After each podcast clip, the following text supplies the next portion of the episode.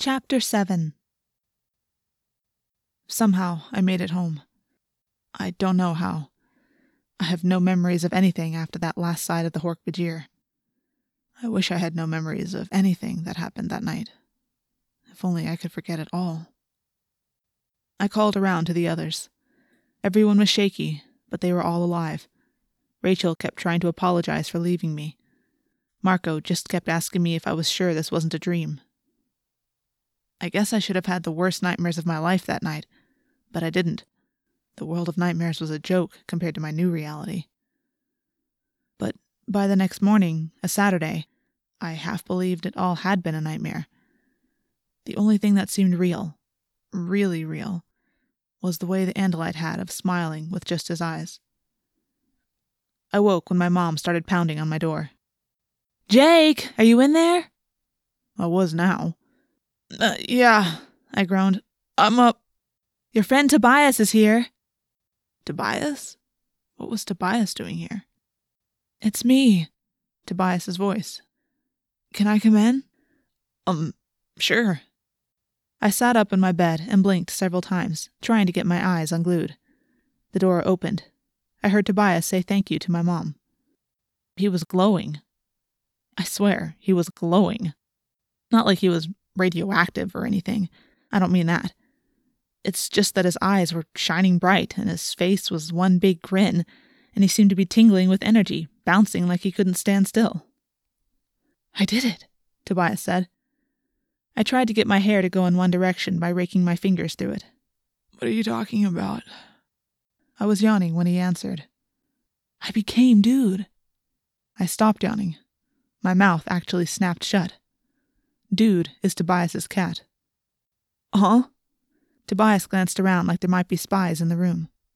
I became Dude, just like the Andalite said. I just stared. It was so amazing. It didn't hurt or anything. I was petting him and thinking about the whole thing last night, right? So I thought, why not give it a try? He was pacing back and forth, snapping his fingers, bursting with enthusiasm. Very unlike Tobias. I didn't even know how to begin, so I just made sure the door to my room was locked. Fortunately, my uncle was still asleep. Tobias has the most screwed up family I know. He never knew who his father was, and his mom just decided to leave him a few years ago.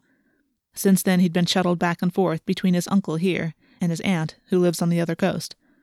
His aunt and his uncle can't stand each other, and it's like Tobias is some burden they each try to shove off on the other.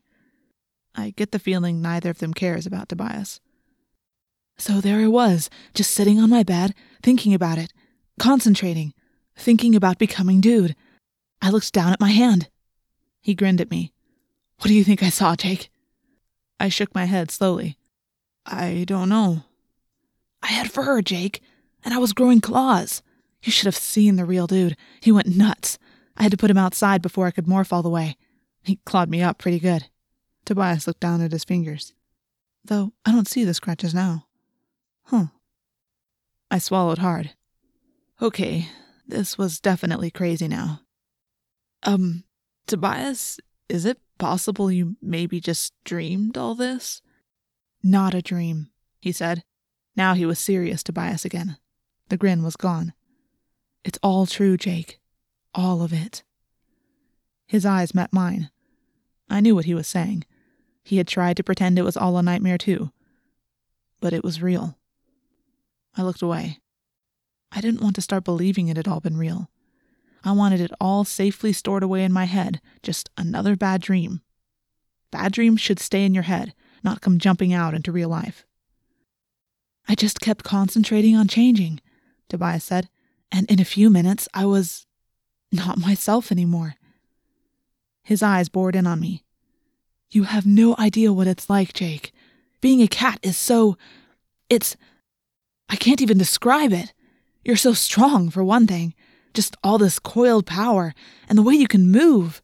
You know what I did? I jumped onto my dresser, three feet straight up in the air, and I landed like a feather. Three feet! You know how high that is when you're a cat? It's like a person jumping maybe 30 feet straight up. He stopped suddenly and looked at me. You don't believe me, do you? He said. Look, Tobias, It's just that sometimes it's hard to tell the difference between something real and something you're just imagining or dreaming. You think I'm crazy? I considered for a minute. I don't know, Tobias. Let's review the facts. You say you turned into your own pet cat. Turned into an actual cat. Yes, I have to say that sounds crazy to me. Tobias nodded thoughtfully. He gave a small smile. I understand, Jake. You still don't want it to be true. What? You mean, do I want to believe that you can change yourself into a cat? And all the rest of it? Do I want to believe that Earth is being invaded by slimy slugs who live in people's brains and turn them into slaves? Do I want to believe that. that. Duh, no! I don't want to believe any of it! And how about the Andalite? he asked in a quiet voice. I hesitated. I don't know why but I didn't want to just pretend the Andalite away. Tobias put his hand on my arm. Stand right there. What? What are you going to do?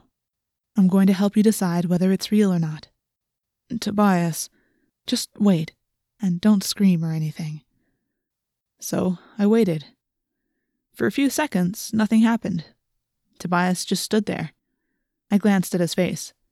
His eyes. His eyes were different. The pupils weren't completely round anymore. I swear there was a reflective greenish light in them, and his mouth was protruding a little, puffing out. He was shrinking, growing smaller right before my eyes. The neck of his shirt was loose. His pants started scrunching up at the ankles. He was shriveling. And at the same time, fur, yes, fur, began to grow on his hands and neck and face. It was gray, striped with black, just like Dude's. I had this absurd desire to start giggling. Tobias was becoming a tabby cat. But I knew if I started giggling, I'd just keep on and on and never, ever be able to stop. Tobias was more cat than human now. The pointed ears rose atop his head. The whiskers stuck straight out from beneath his delicate pink nose. He had dropped to all fours, clothing now half draped over him like so many rags. His tail twitched. Yes, his tail. I wondered if I would just drop dead from the lump that had filled my throat, or from the jackhammer pounding of my heart. Then I wondered if I was still asleep. But if it was a dream, it was a really convincing one. I was standing there in my bedroom, staring down at a gray black cat that less than two minutes earlier had been my friend Tobias.